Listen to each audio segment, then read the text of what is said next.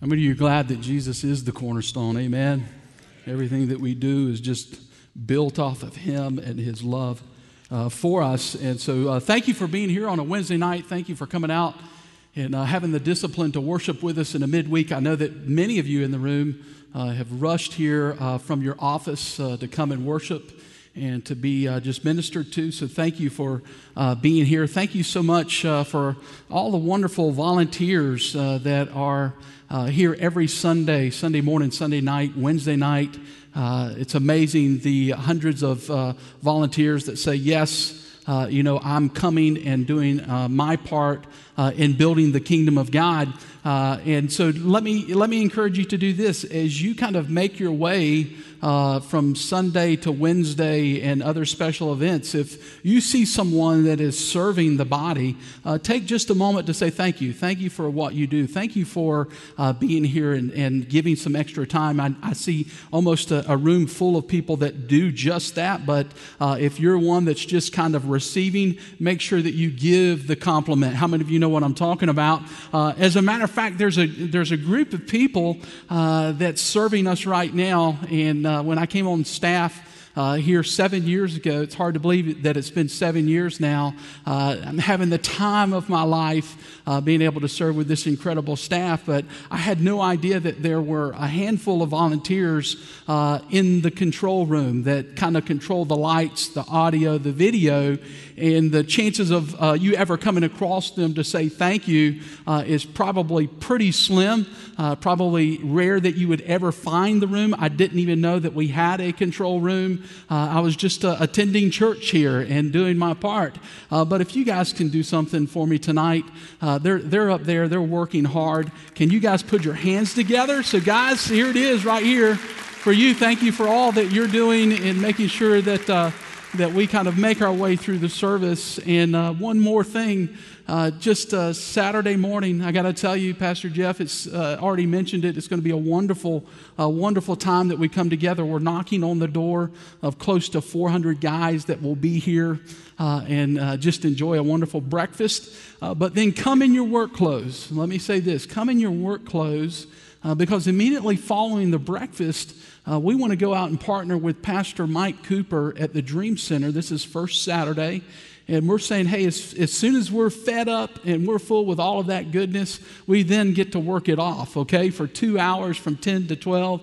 And so please join us. If you're going to be here on Saturday, we'll immediately make our way out to the Dream Center and put in a, a good two hours. How many of you wives, women in the house, will make sure that your husband leaves with the appropriate attire on? Kind of lift your hand up, wave at me real quick. Okay, I, I, I'm not doing very well tonight, so.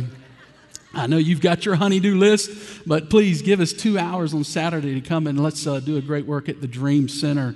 Uh, it's hard to believe. Um, uh, the more seasoned I become, that's just the way I like to say, the older that I become.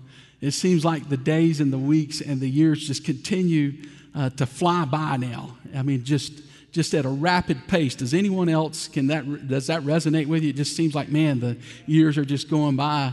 Uh, a year ago, Kelly and I, uh, my lovely wife, we were here and we were in great anticipation of the arrival uh, of our grandson, Judah. We were counting down the days. Uh, this was the month, October, that Judah would arrive. And, uh, and of course, that day came, and, and uh, he and his parents, our son Grant, and our daughter Brittany, will of course, live uh, in Jacksonville, North Carolina, Camp Lejeune. He's a United States Marine, Oorah, so he's doing uh, his thing and serving our nation. And so Judah came on the scene, and uh, it has just been uh, an amazing year. Uh, just to see this little guy grow. And, and we've had just a few moments uh, with him, uh, actually, to be in the same room, knowing that they live there, we live here a couple visits here and there. But uh, man, technology today is a wonderful thing that with just a, a press of a button, uh, all of a sudden FaceTime is activated or some type of service is activated, and we can kind of have a video chat. And so we're, we're thrilled with that. Anybody, any other grandparents just love that, that technology where we're at now to where you can kind of just connect whenever you want to. Uh, I, I, can tell you that uh, even at this early age in Judah's life, we, we kind of dialed him up, and he's already starting to get his own little personality. Uh, and, uh, and, and recently, he and his uh, parents were at a wedding. Uh, and some of you parents in the house, you, this, this will kind of resonate with you. Um, they went to the wedding and were hoping to be able to set through uh, the wedding, but Judah had uh, another idea. And so he and his father, while the wedding's going on, because Judah wasn't just doing what he was supposed to do, just kind of uh, bowed up, and they had to make their way back out to the car and just sit in the car uh, and kind of do their thing. And I wanted to share that video with you tonight. Take a look at this great video.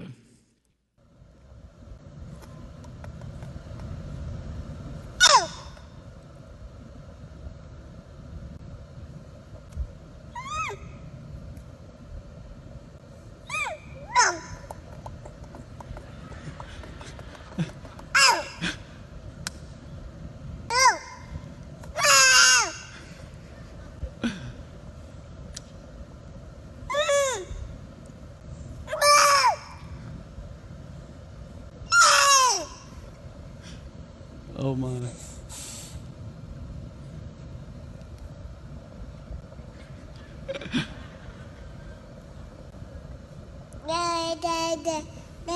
Oh.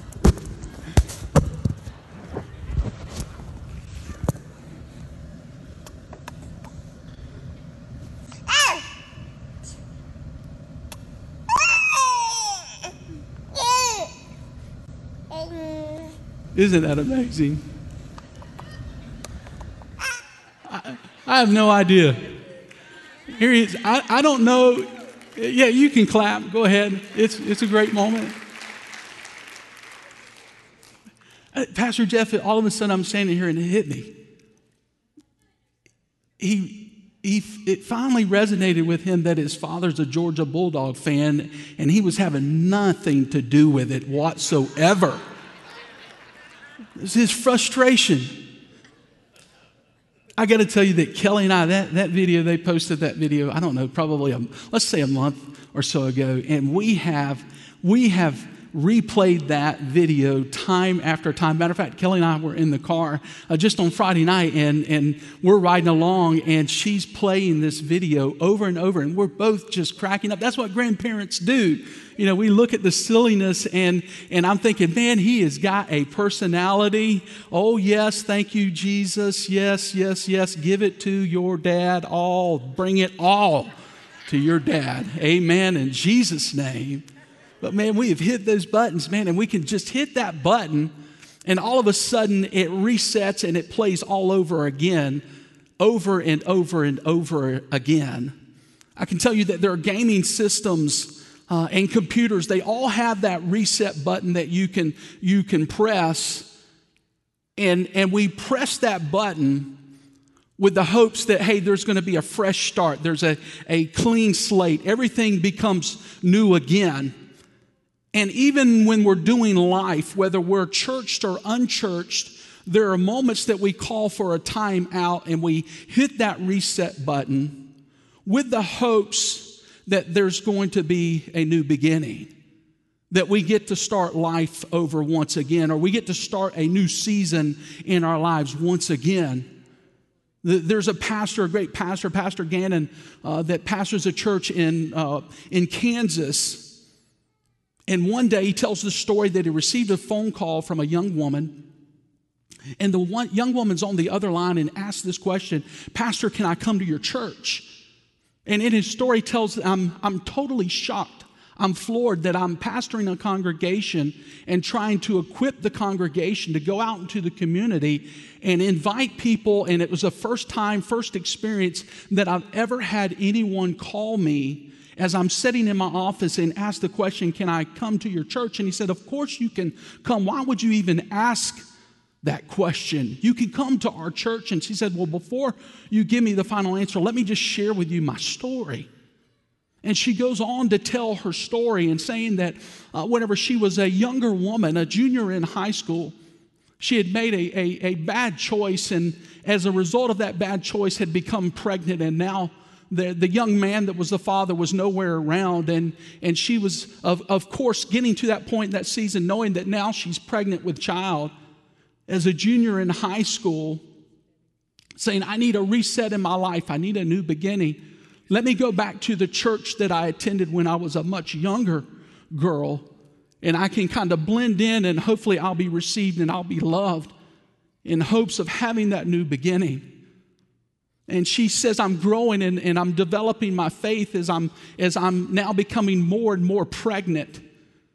And I'm thinking, well, surely there's someone that I can share my testimony with. And so I called the pastor of that church, the church that I grew up in, and said, I'd, I'd love to be able to share with just a few of the girls in, the, the in, in sharing with them the stress and the pressures of dating and the importance of making right decisions and not to be a part of premarital sex.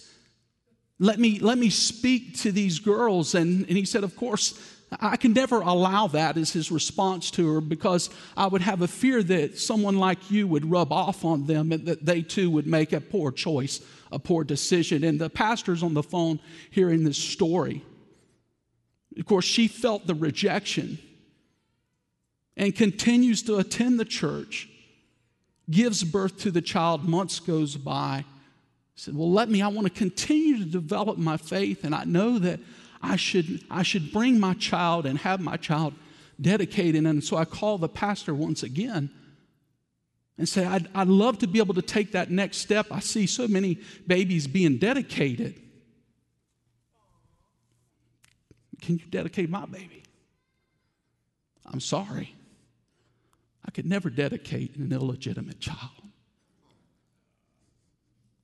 The devastation of Pastor Gannon on the phone to hear this. Just someone that's getting up out of their chair and wanting to simply go and press that button.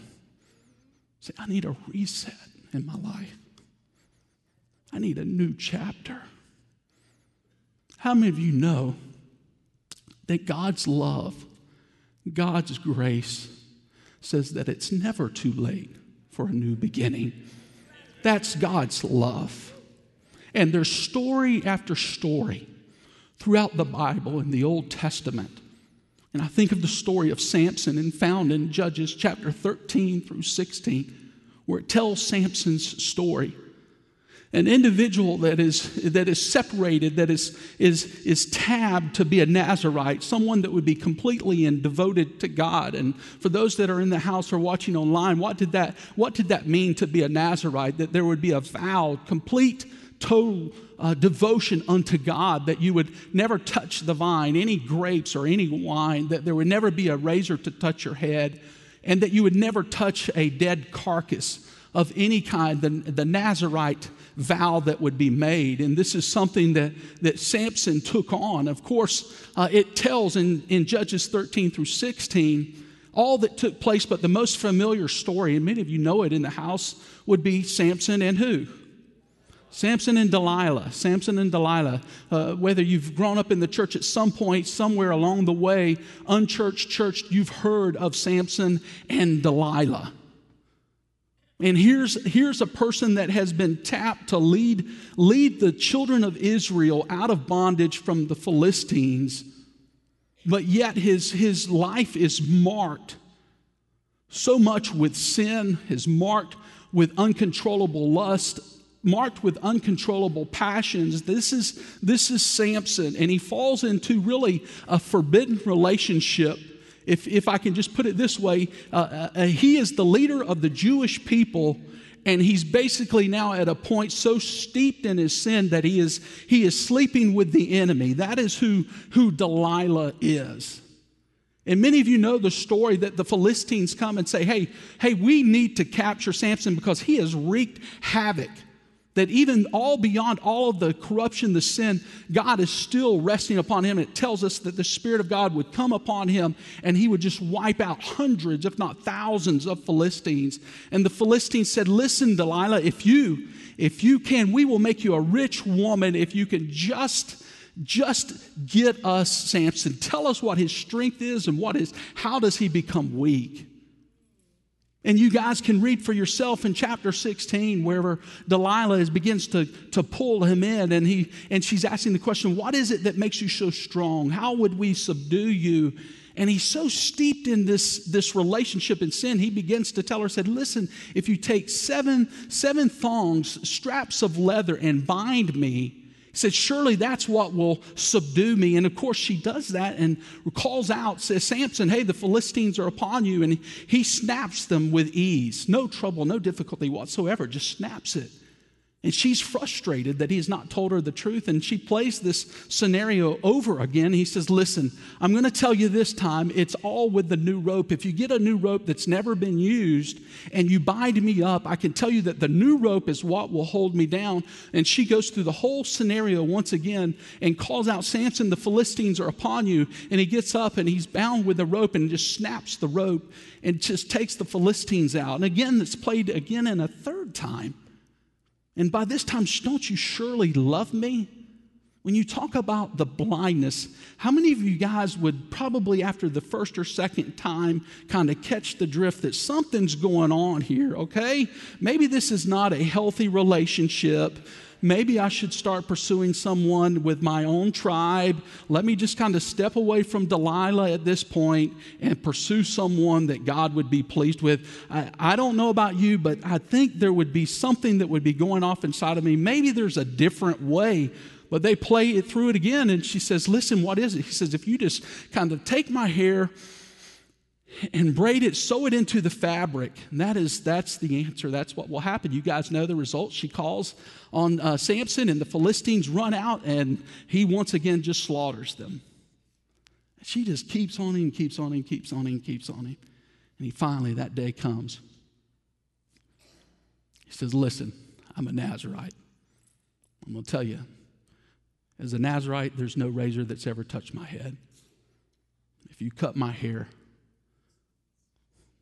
that's where I lose my strength. She puts him to sleep. The Philistines come in and they do just that. She calls out, Samson, Samson, the Philistines are here. And in his mind, he has that moment, he begins to shake, he believes he's going to shake them off, and he begins to realize that his strength is gone. But the greater danger the greater danger is the fact that the Spirit of God had departed from Samson. It says that whenever they, they, they arrested him, whenever they were able to capture him, that they put the shackles on him and they simply took their fingers or some instrument and that they reached into his eye sockets and they gouged out his eyes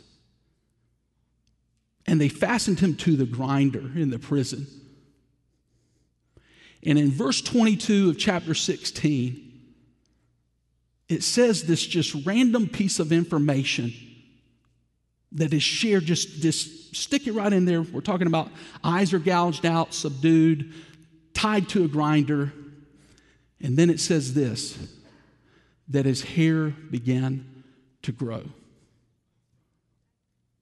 which is a symbol that all of a sudden that God's love begins to saturate him once again in his most desperate time that there's an inward rebirth that is taking place that he can remember the vow of a Nazarite and the hair begins to grow.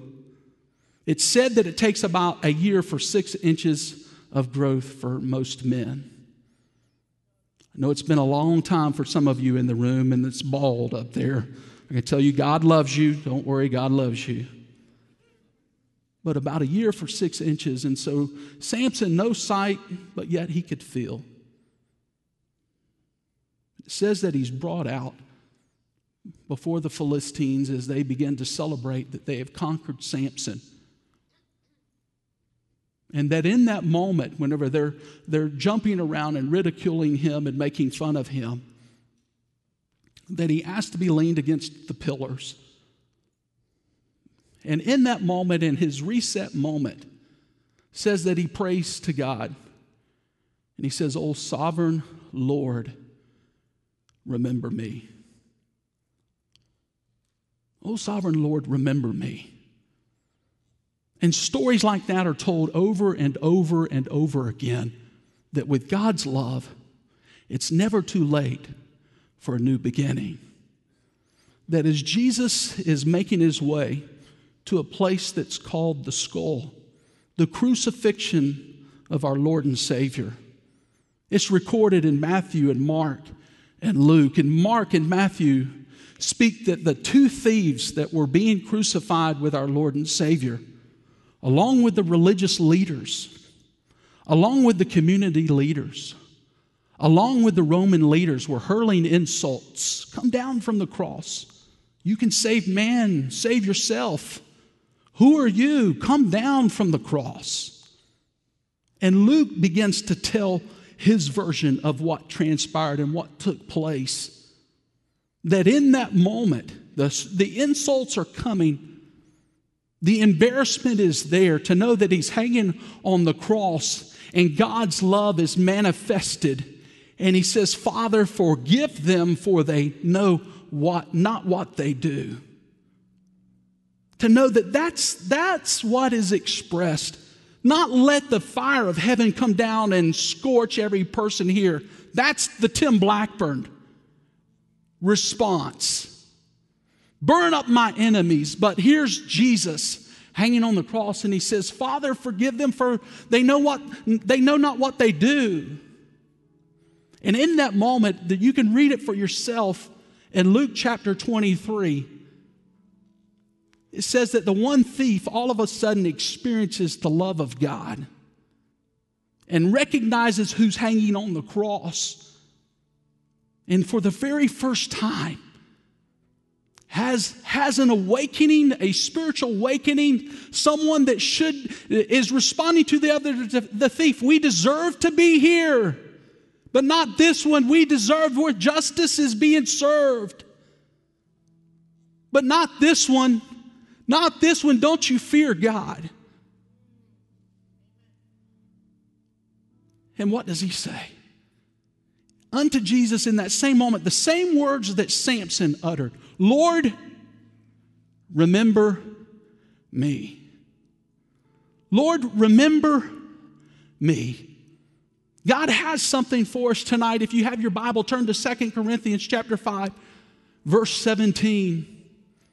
It's a wonderful passage that Paul brings to us as he's writing to the church of Corinth and he's trying to settle their dissension and disagreements of the early church when we talk about that it's never too late for a new beginning. And he says in verse 17, therefore, if anyone is in Christ, he is a new creation.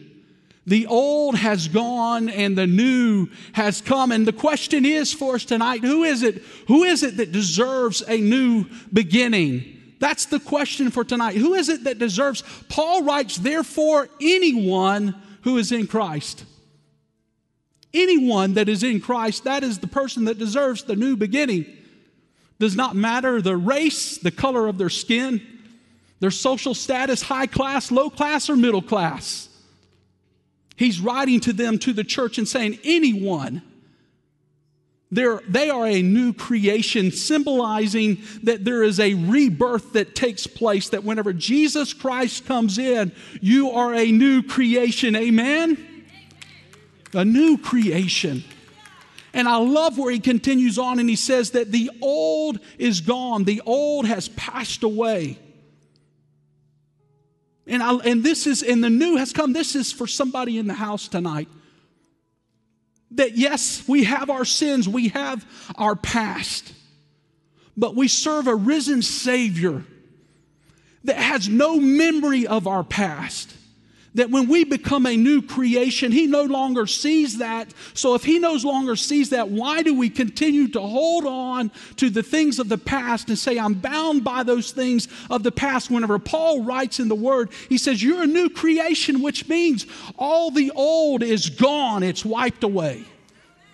That's liberating for the followers of Christ to know that, man, we have been set free and that there's new, the new has come. Who is it? Who is it that gives us this? Who is it that gives us this creation? It comes from God alone. not a religious leader, not a pastor of a church, not a church board, but it comes from God Almighty the grace of God, the love of God, grace wins every time. Whenever God is in the presence of his people, grace wins every every time. That's why whenever people walk onto this campus on a Wednesday night and Sunday, and they come and they say, Hey, Wednesday night I'm in divorce to care. The, in divorce care, those individuals are saying, Man, I need a new beginning. There needs to be a reset in my life. And we say, Come on, there's a new beginning for you. Those individuals that are in the rooms uh, for substance abuse, what a great place for them to come onto this campus and to say, because of the grace of God and the love of God, there's a new beginning for those individuals. How many of you are grateful in this room tonight that God no longer sees your past, but He says there's a new day, there's a new birth that's taking place within you? That's the God that we serve, that it slaps the performance based theology in the face and says that legalism has no place in God's economy because grace wins every time. That's the God that we serve. And so, what do we do with that tonight? Here's what we can do. No matter where you're at in your walk, some of you are here tonight, you haven't even started the walk with Jesus. And we say, Welcome. Because God's love says there's a new beginning for you. That we can come tonight into these altars and say, I need a new beginning. Lord, I need to be able to reach and hit that reset button one more time. I know that your love is there and your word is true. For God so loved the world that he gave his one and only son. And that we too can come and say, Lord, remember me. Those words are still powerful, still heard by a forgiving God.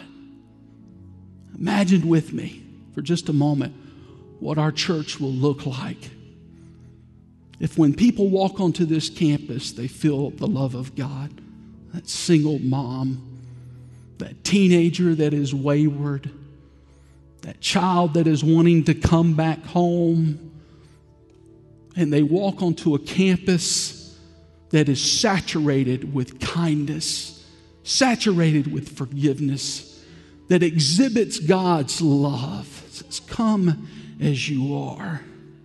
I'll tell you what we will be. We will be the church of Jesus Christ, full of love and hope. We will be a, we will be a church that says and believes that it's never too late for a new beginning. So, Father, we bow our heads in your presence tonight. You do what only you can do.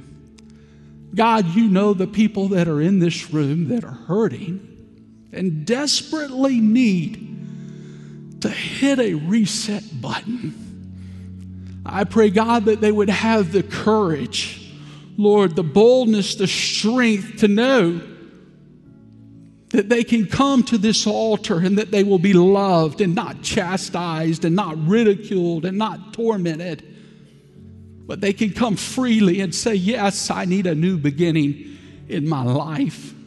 And we know, Father, that if we simply are calling on you for the very first time, it begins with a prayer. A prayer that says, Lord, wash me clean, make me new, make me a new creature tonight. Take my sins away. Let a new chapter begin. And Lord, you tell us in your word that if we confess with our mouths that Jesus Christ is Lord, that we shall be saved. And so, Father, we rejoice for those individuals that may be saying that prayer in the house tonight. We rejoice with those individuals that may be watching online and they are pressing that reset button time after time after time after time and saying, I'm ready to serve Jesus Christ, Lord. And we pray for that person that's in the house tonight that is on that journey, but yet they're saying, Yes, I've, I've accepted Jesus Christ as my Lord and Savior. But tonight I'm ready to let go of the past. That if, if, if you have forgotten the past, Lord, who am I to say that I can hold on to it? Let them see who they are, a new creation in you.